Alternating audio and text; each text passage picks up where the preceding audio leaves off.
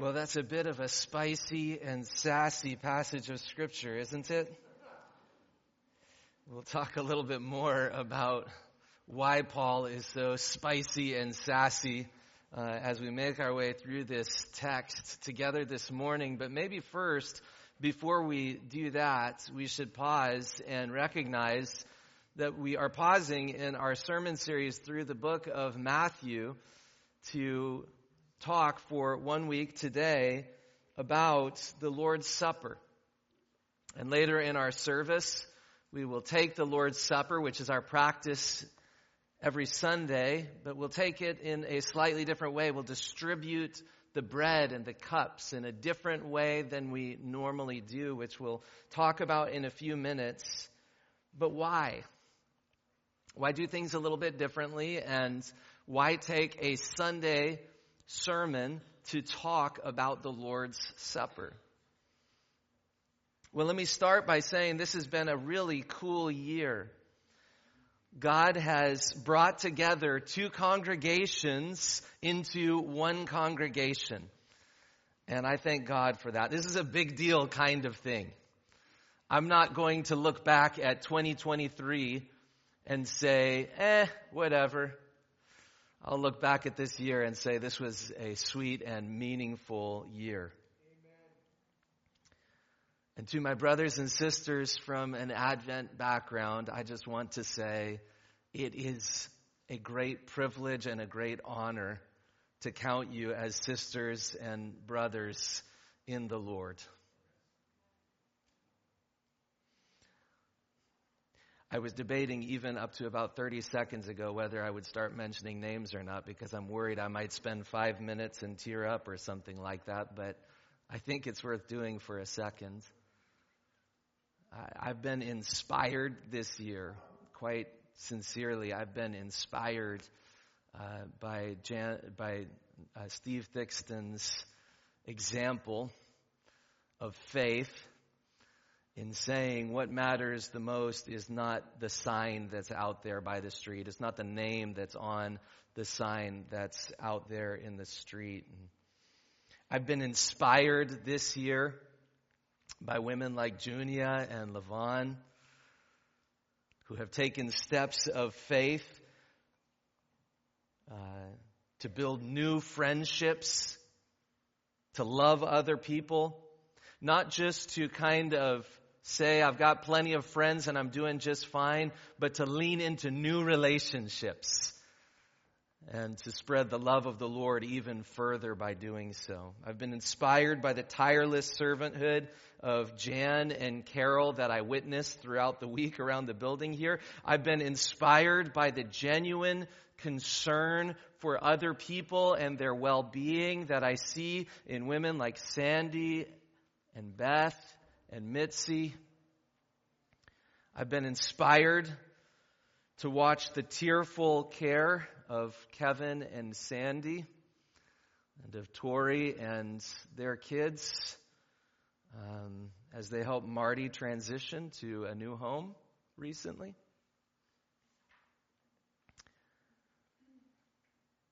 I've been blessed to feel like there are men my dad's age worshiping here on Sundays, men like Steve and Larry and Leon and Dave, men who walk with genuine steadfastness and a kind of emotional maturity that gives me something I want to grow into across the years. A kind of emotional maturity that isn't afraid of sadness, but a kind of emotional stability that isn't sunk by sadness either. These are men who are already making me stronger in my own journey of faith. I'm not even going to start saying anything about how I've enjoyed working closely alongside Sandy and Monty and Matt, and there's probably a dozen other names I could mention as well. Brothers and sisters from an Advent background, I want you to know that it is an honor to count you as brothers and sisters in the faith. It's an honor to worship with you week after week. And from before that first Sunday, when we started worshiping together, we knew that one of the biggest kind of challenges in bringing our two congregations together, uh, we heard that one of the things that would feel the most different would be related to taking the Lord's Supper every week, and the way that we take the Lord's Supper every week, and the way that we distribute the bread and the cups. And because I love and respect these dear brothers and sisters so much, I've I've taken that seriously and I've carried it on my heart. And I told them, I told these brothers and sisters before the first Sunday that we began worshiping together as one congregation, that I gave them kind of two commitments. Commitment number one, I said, later on this year, I'll do a little bit of teaching about the Lord's Supper. And because the way that we do it, the way that we distribute the bread and the cups is not the most important thing, we'll change the way that we do that from time to time. And there will be Sundays or other services where we can distribute the bread and the cups in a way that will feel more familiar from your background. I made that commitment to them. And I also told them we're going to do our best just to kind of build some stability over the first couple of weeks and over the first couple of months together. And so while we don't want it just to become routine, we want it to be kind of reliable. We want it to kind of be smooth, the way that things go. Those were the two commitments that we made. And let me tell you how this started out. The very first Sunday that we worshiped together, which was like a big deal Sunday, and there was all kinds of planning that went into it, a dear sister in this church decided that after we'd been worshiping together for like twenty years or whatever, and we've used like the same kind of bread for the elements over and over and over, a dear sister who I love, and I checked with her to make sure I could share this story, she decided that was the perfect Sunday to buy some kind of tortilla instead of regular bread. And so everybody came to the front that very first Sunday when the nerves are kind of high and the emotions are, we're already kind of feeling like what's going on here. And people come to the front and people are like, what is this tortilla stuff I'm eating? And then I went to my small group that week, and like everybody in my small group, and if you're a brother or sister from an Advent background, please believe these friends of mine in my small group, they love you. But everybody in my small group was like, was that tortilla stuff like what the Advent people use? Because that was gross.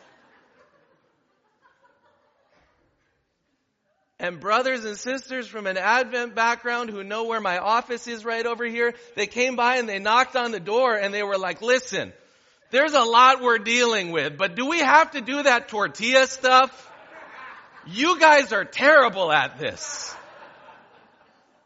And all of us, everybody's like blaming each other. And I'm just telling everybody, like, don't worry, we got this. We're going to be okay.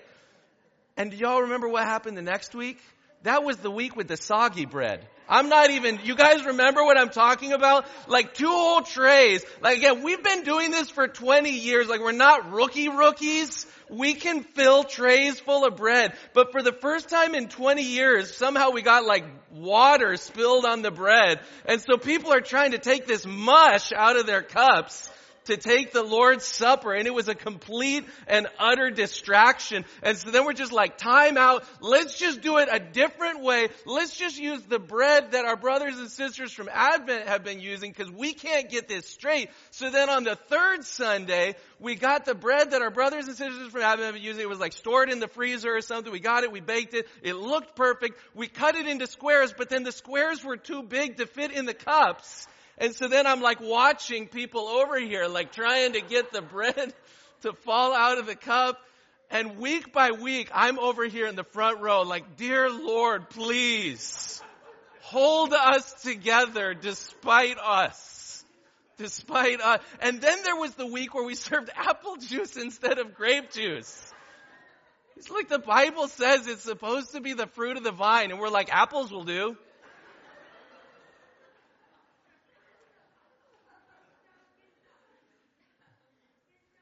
And so if you are still here and you have persevered this far, I respect you for your faithfulness, for your love, for your patience, for your long suffering in this journey that we've been on together. I mean, I see, it sounds like a joke, but like I think the enemy was after us in this stuff, right?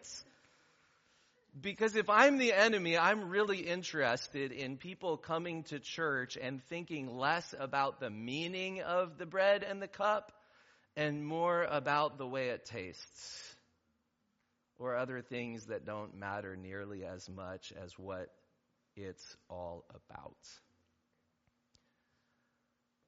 So with genuine encouragement and appreciation for those of you who have persevered through our mistakes and failures this year, I want to take a few minutes and lead us in thinking about the New Testament's longest passage about how to take the Lord's Supper.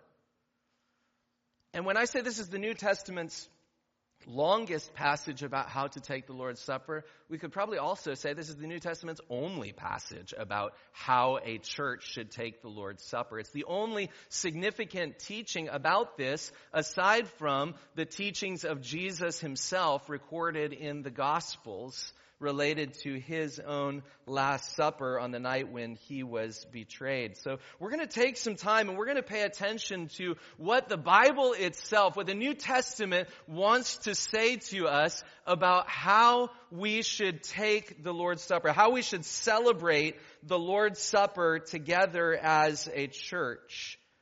And in order to learn what the Lord wants to teach us about how to celebrate the Lord's Supper in the way that the Lord himself wants us to celebrate the Lord's Supper, in order to do so, we're going to follow the way that this passage unfolds, which goes like this. First of all, there is a problem identified by the New Testament, and then two priorities given by the New Testament.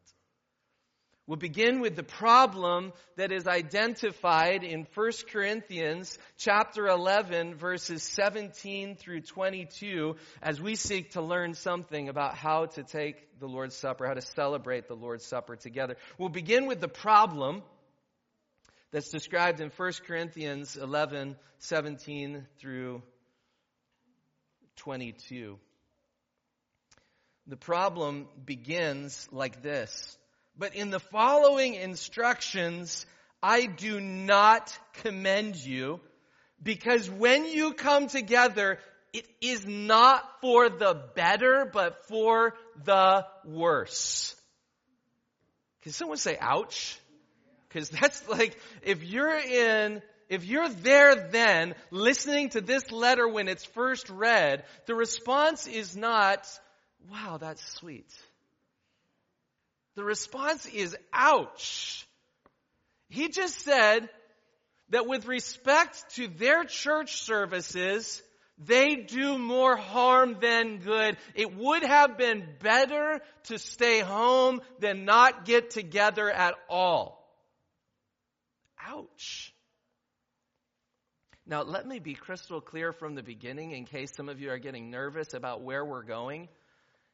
Here's part of what I want to say. Even if we sometimes mess up the bread, I'm pretty sure that when we get together, it is for the better. Amen.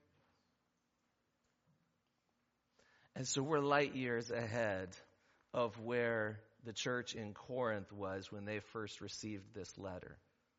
But if we want to learn what the New Testament has to teach us, we'll be wise to pay attention to how the New Testament diagnoses the problem that leads Paul, the apostle, to write to this church in the city of Corinth and say to them, in the following instructions, I don't commend you, because when you come together, it is not for the better, but for the worse. Why is it that he would say that?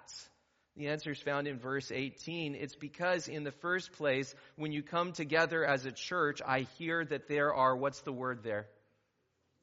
Divisions. When you come together, there are divisions among you. The problem in the city of Corinth, as the church gathered together, the great problem in their celebration of the Lord's Supper was division.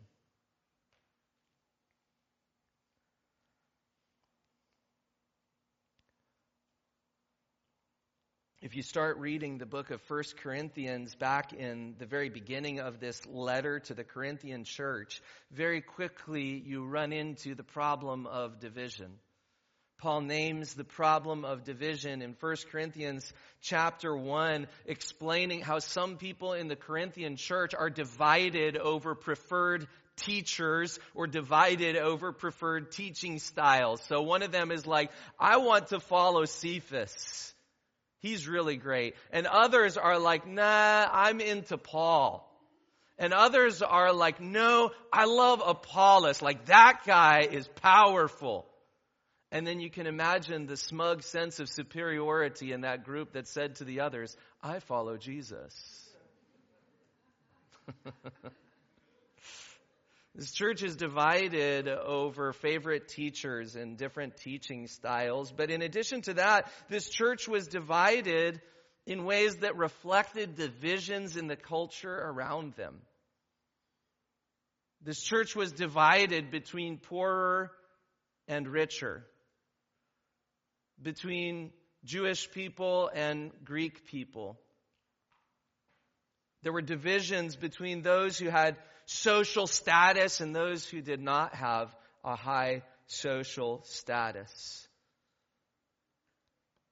And of course, Paul's answer to that problem back in First Corinthians chapter one is to say, don't you realize how many of you were poor? How many of you were poorly educated? How many of you were not socially impressive when the Lord found you? But the Lord chose what's weak. He blames God. He says, you don't like people in your congregation because they're not rich enough for you, cool enough for you, or educated enough for you. God's the one who chose them to be a part of this thing. This problem of division in the church, divisions over teaching and teaching styles, divisions that reflect divisions in the culture around them, it's dividing the church. And that's true, apparently, when they get together for what they call the Lord's Supper.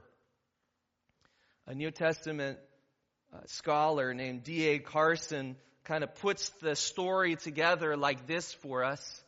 He points out that when the early church gathered on the first day of the week, they lived in a culture, in a society, in a place in time when people did not work a five-day week, work week and get two days off for the weekends. In order to gather together on the first day of the week, meant doing church gathering on a work day, either very early in the morning before work starts or fairly late in the evening after the day's work is done. It seems that the church in Corinth gathered together in the evening at the end of their work day on the first day of the week, but this gave an opportunity for so, social and cultural kinds of divisions to get amplified and magnified. Because in the church in Corinth, there were some who were very rich and some who were very poor. And it would appear that who would arrive first at the end of the workday? The wealthy folks. They come at the end of their workday much earlier than the servants and the tradespeople are able to make it. They come with a big old basket of delicious foods, expensive and fine foods that they're going to eat before the service starts. They bring some wine with them, maybe some Merlot or Syrah or Pinot Grigio. And they sit down and they begin eating with the other wealthy folks in the church. They eat their fine foods. They drain the bottle of Merlot. They start working their way through the Syrah. They start pouring the Pinot Grigio. And now the tradespeople start to show up. The folks who have been working as a blacksmith or something like that and selling their wares out in the marketplace. They can't afford bottles of wine to bring with them, but they brought a fine meal at the end of a work day, and they sit down and they begin eating as well. But who hasn't made it yet? Servants, bondservants, slaves. As Christianity spread in the first century, the largest demographic perhaps seems to have been those who were very poor, perhaps especially those who were slaves or bondservants. They can't leave their workday until their boss says, you're good to go.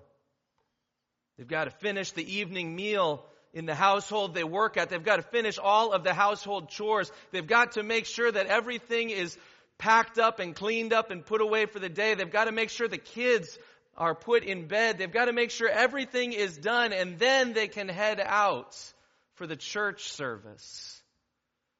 And of course, they can't afford any wine at all, probably, to bring with them. No fancy foods.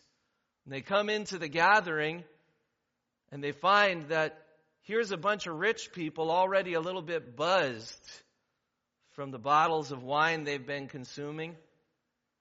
And here are the rich folks sitting back and patting their bellies saying, wow, wasn't that delicious? What did you bring? Oh, you didn't bring anything? We might have a little bit of wine left for you. They're shaming. They're shaming the poor.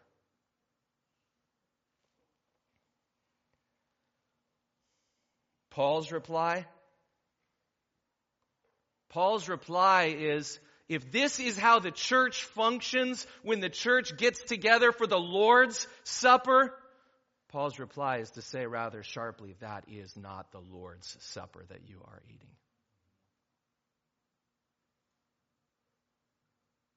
That might be how the world out there does its meals, with divisions among, along economic lines and social lines and ethnic lines and divisions and divisions and divisions. But that's not how the Lord's Supper should work. So when you get together, it's doing more harm than good. And you might be eating, you might be drinking, but you're not eating and drinking the Lord's Supper when you gather. And then these stinging words. Do you despise the church of God and humiliate those who have nothing? What shall I say to you? Shall I commend you in this? No, I will not. You see, taking the Lord's Supper while unrepentantly harboring division and discord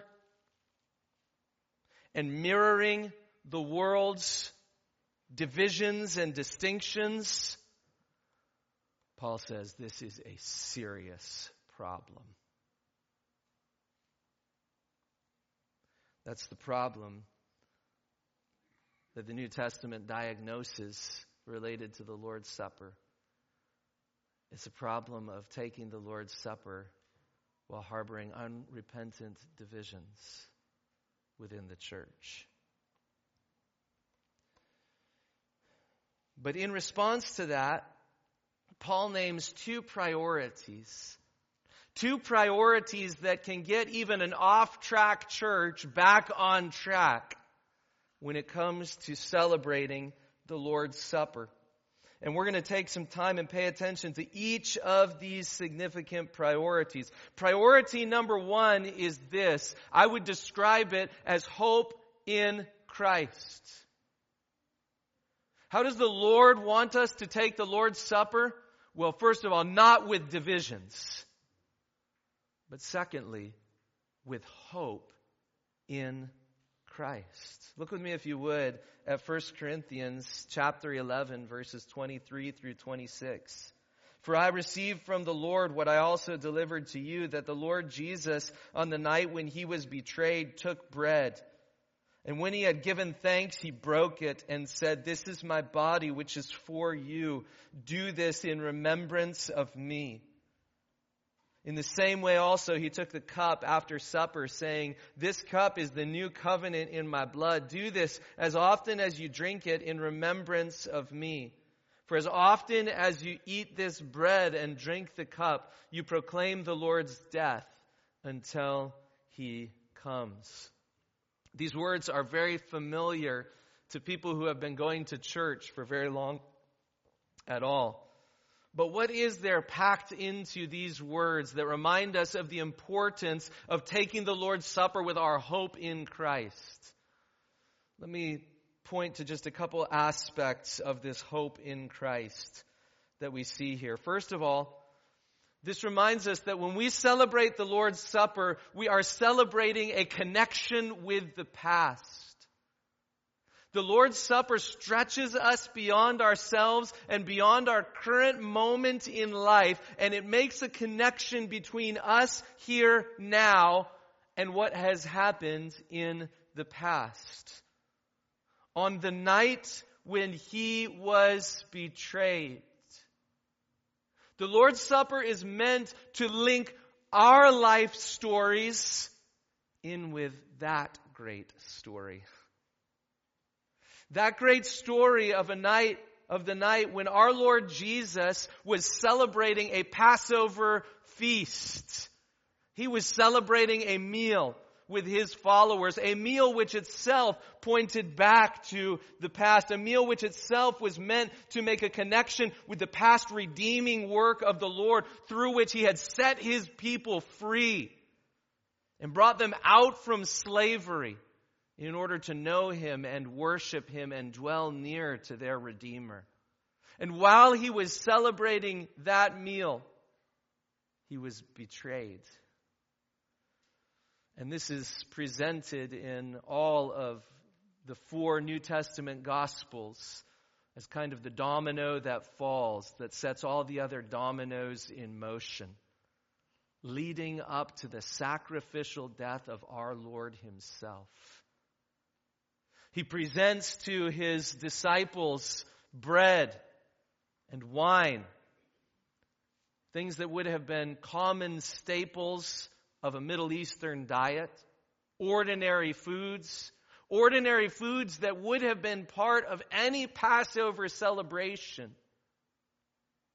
But we notice also what he doesn't draw their attention to.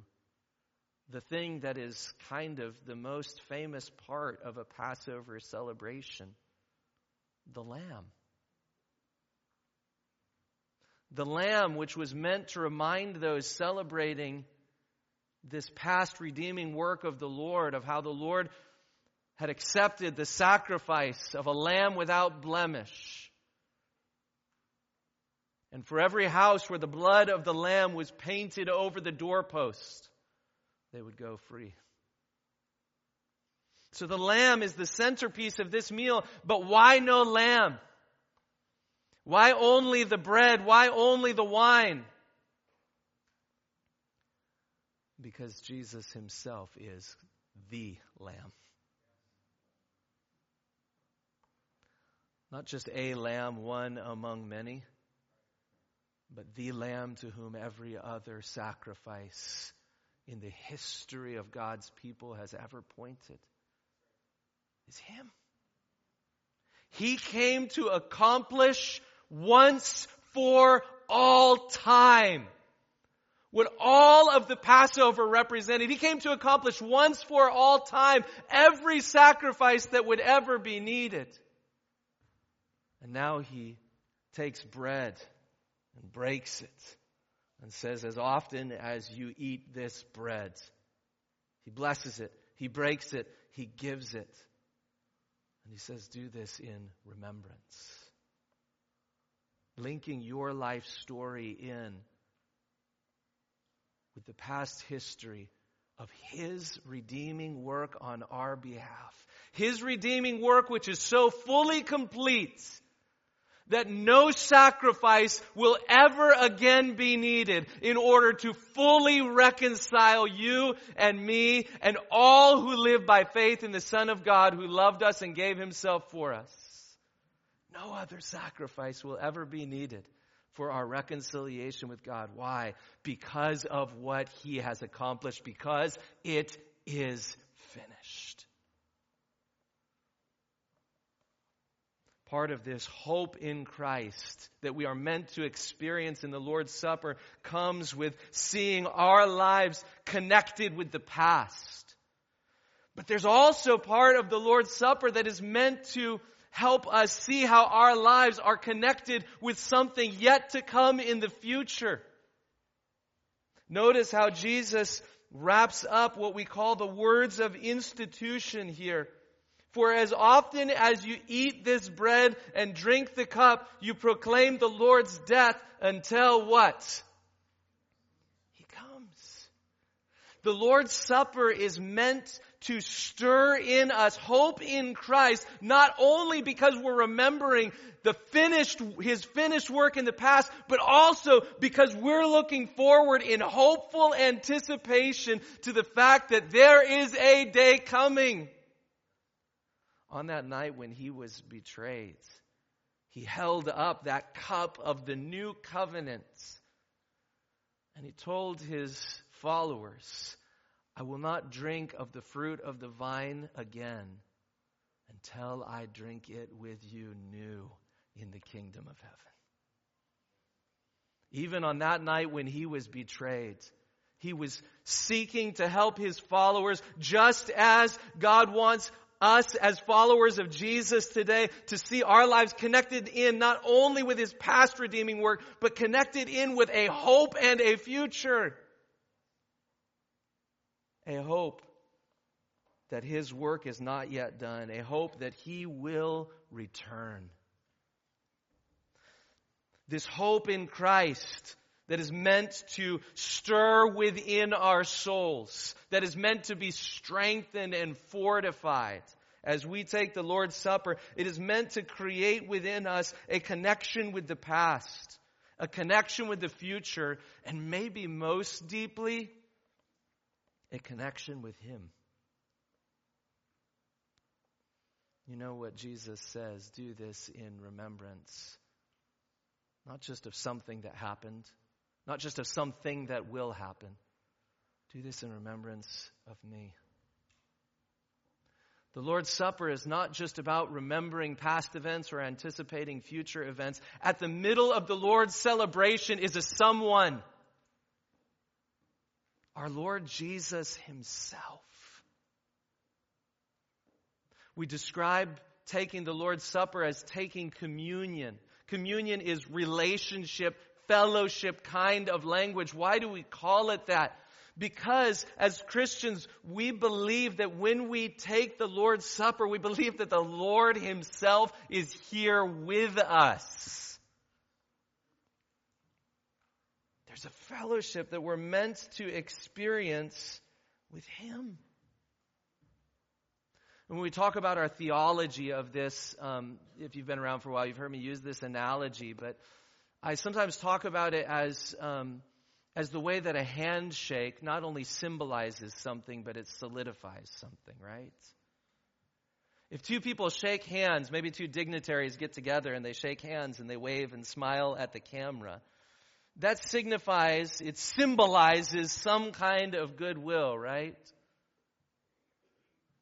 But when you see your friends at the church gathering on Sunday, and as fellas, when we cup hands and we give each other a bro hug, listen, that's more than just a symbol. It's solidifying something, isn't it? It's strengthening something within us.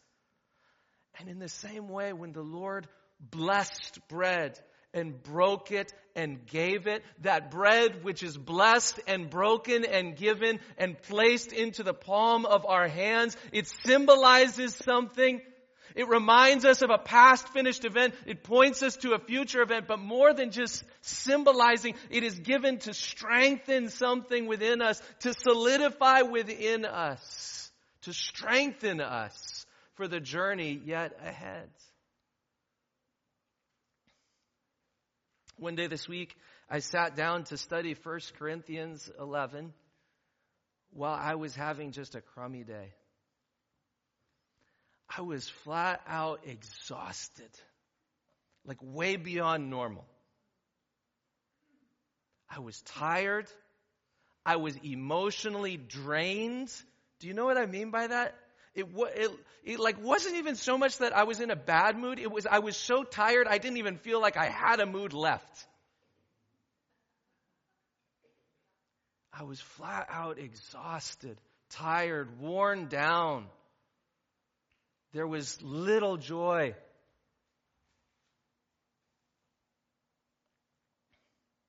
And I sat down and I began some of my work studying First Corinthians eleven.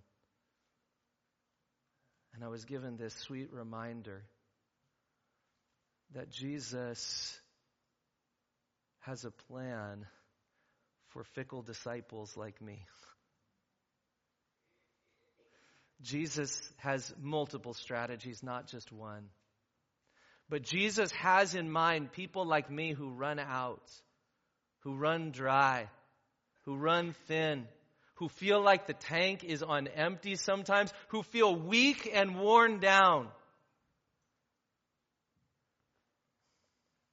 And Jesus loved us so much that he gave himself for us. How will he who gave up not only his own son, how will he not give us all things that we need?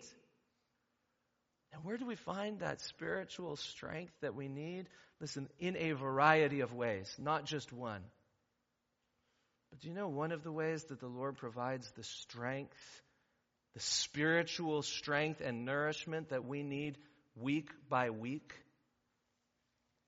Through the bread, which is blessed, broken, and given for us. Through the cup, which represents a new covenant, secured by nothing less than the precious blood of Jesus Christ. And brothers and sisters, if you, if you have shown up today feeling spiritually on empty, I have good news for you. The Lord has you in his sight. And he's prepared before us, maybe not the ultimate feast. There's a wedding supper of the Lamb yet to come. But he's prepared before us some spiritual appetizers, fit for the occasion, week by week, that can rest in the palm of our hands, that we can chew and sip and eat and drink, and so find not much physical nourishment, let's be honest, but spiritual strength for the journey up ahead. How should we take the Lord's Supper? We should take it with hope in Christ, which involves a connection with the past, a connection with the future, and also a strengthening connection with him right now, today. And week by week, a strengthening connection for sinful, straying, weak, and fickle people like me. How should we take the Lord's Supper? We should take it with hope in Christ, which creates this connection with the past, this connection with the future, and this connection with him. And a fourth thing I want to mention from these verses specifically is that it also creates a connection with one another. Sometimes this is hidden to our eyes, but it's actually in these verses that we've been looking at for the last few minutes. It's hidden because in English we have a problem. And the problem is that we have one word, you, which can either refer to you as an individual or, as we would say in Texas, y'all as a group. So Texans have fixed the problem for the rest of us, but we're still adapting in our translations.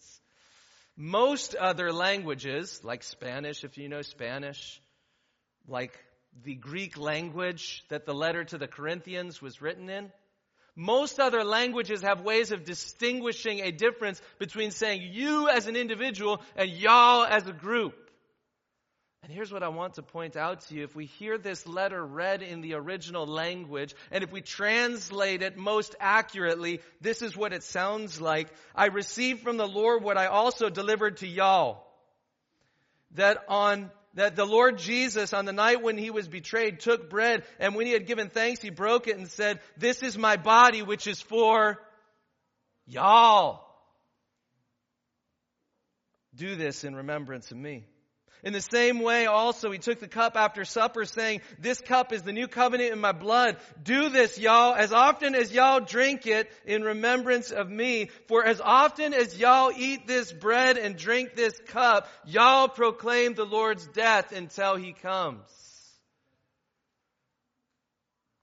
I got an amen from my brother from Texas. This is his one-year wedding anniversary also. So happy anniversary and happy Texas Day to you. Listen, we need brothers and sisters from Texas to help us understand this. The Lord's Supper, as it was meant to be understood, is not just about how I individually can experience hope in Christ. It's about how we together can celebrate His provision for us. So how should we celebrate the Lord's Supper? We should celebrate it with hope in Christ.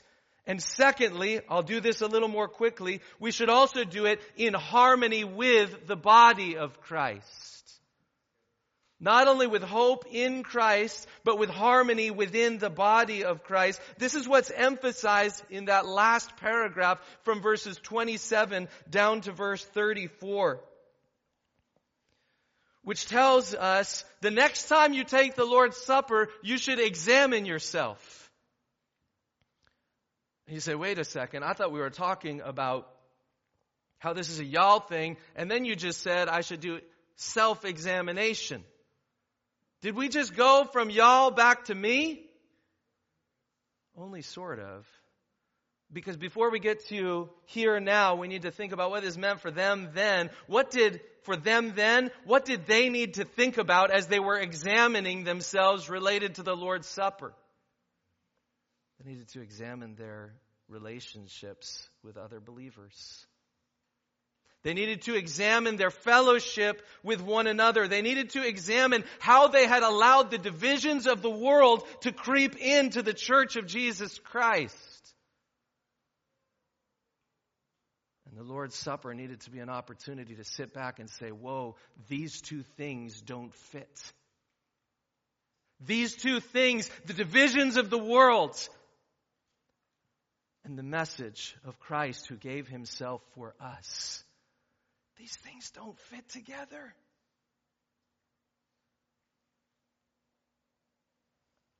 So there's an examination that's needed. An examination that is important in order to protect us even from experience the Lord's judgment. To protect us from eating and drinking judgment on ourselves, this text says. Now, this text has some eye-opening examples of that. You know, in the New Testament, there's a description of how Ananias and Sapphira lied to God and they die that day. The Lord was not messing around. And here's the thing. Um, I don't expect everybody today who lies to the Lord to get struck dead. I don't know why. In a similar way, I couldn't tell you so-and-so died because he was eating the Lord's Supper in an unworthy manner. The Lord doesn't seem to strike people dead on Sundays for taking the Lord's Supper in an unworthy manner. Doesn't seem to do that. I don't know why. But this is the kind of seriousness that First Corinthians eleven gives us related to how seriously we should take the Lord's Supper. Now, when I say seriously, I don't mean you need to be sad and grumpy looking while you take it. There should be hope and joy overflowing in our celebration of the Lord's Supper. But there should be a seriousness that that grows out of.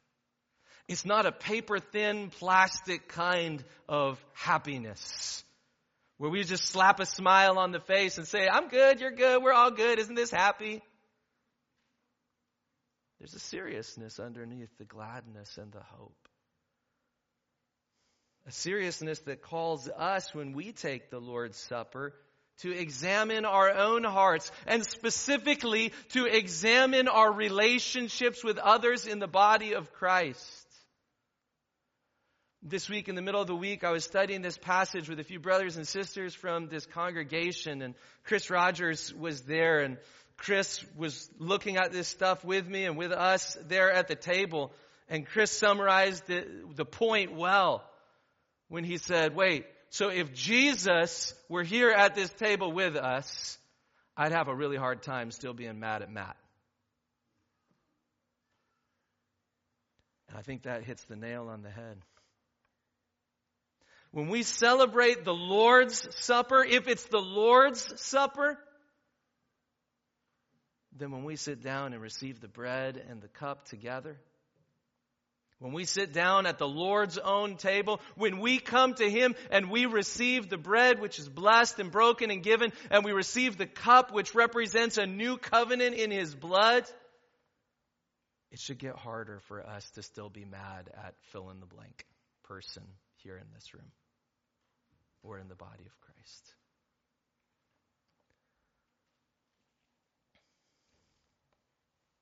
It should lead us to a kind of self-examination, but not a self-examination that leads many of us to say, you know what, I messed up with one thing this week, I better not take the Lord's Supper. Why do I say that? Because of the way the text itself works. Notice this, verse twenty-eight, let a person examine himself and so eat the bread and drink the cup. The goal of self-examination is not that most of us should recognize, you know what, I messed up at some point this week, I better not touch it.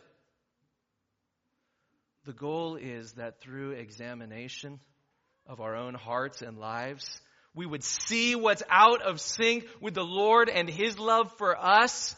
And through repentance and faith, we come afresh and anew together to the table.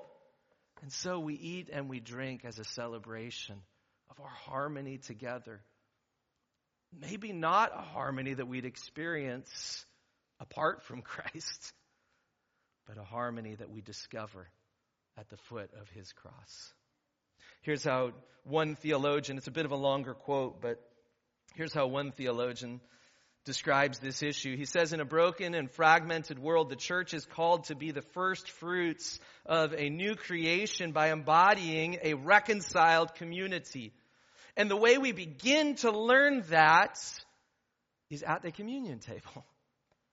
The habits and practices of examination and reconciliation that are part of the Eucharist, that's a kind of fancy term for the Thanksgiving or the Lord's Supper or communion, The, the practices of examination and reconciliation that are part of the Eucharist are like training wheels meant to let us try out forgiveness and reconciliation.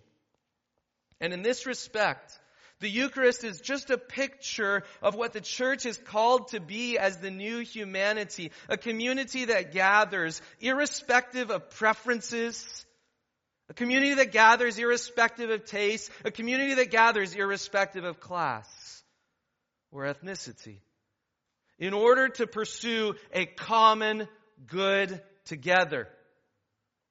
And then I love this way that he puts it. I often tell my children that one of the reasons we go to church is to learn to love people we don't really like that much. One of the reasons we go to church is to learn to love people we don't really like that much, people we find irritating, odd, who grate on our nerves. The feeling is certainly mutual, I'm sure. And sometimes we will even have to work through our frustration and hurts when we fail one another and disappoint one another. The communion table is a historic catalyst for practices of reconciliation. This is not to claim that we accomplish perfect reconciliation or that somehow the Eucharist magically undoes injustices we've experienced or committed in the past. Rather, the claim is that liturgical practices of reconciliation and forgiveness constitute a training ground for making a start, and they demand that we do make a start. How should we celebrate the Lord's Supper? I can summarize it for you like this. We should celebrate it without divisions among us. We should celebrate it with hope in Christ. Hope that overflows in gratitude and praise as we consider our connection with Christ's finished work and our connection with his future redemption and our connection with him and one another right now. We should do it with hope in Christ, and we should do it in harmony with one another. Which is to say, if you're wondering if you're ready to take the Lord's Supper today, here are two questions you might ask, and so eat and drink.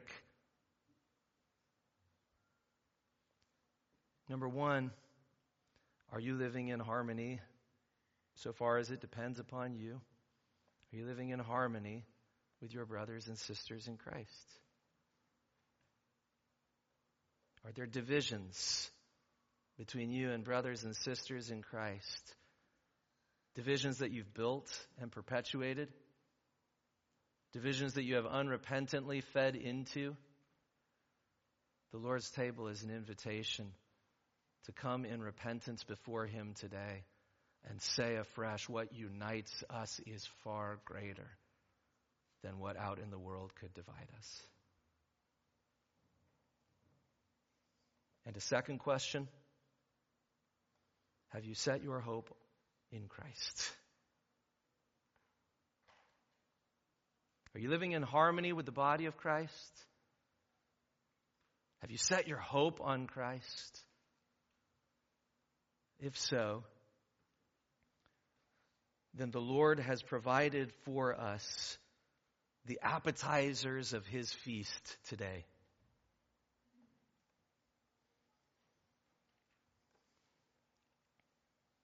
Our hope is in Christ, crucified, risen, returning, and here today with us.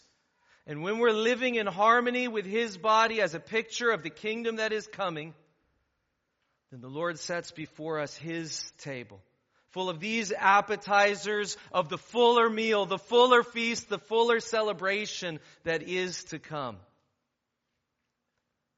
And he sets this in front of us for our good, for the strengthening of our bonds together as his family, and for the strengthening of our hope as we keep on proclaiming the good news of his death until he returns. At this time, I want to invite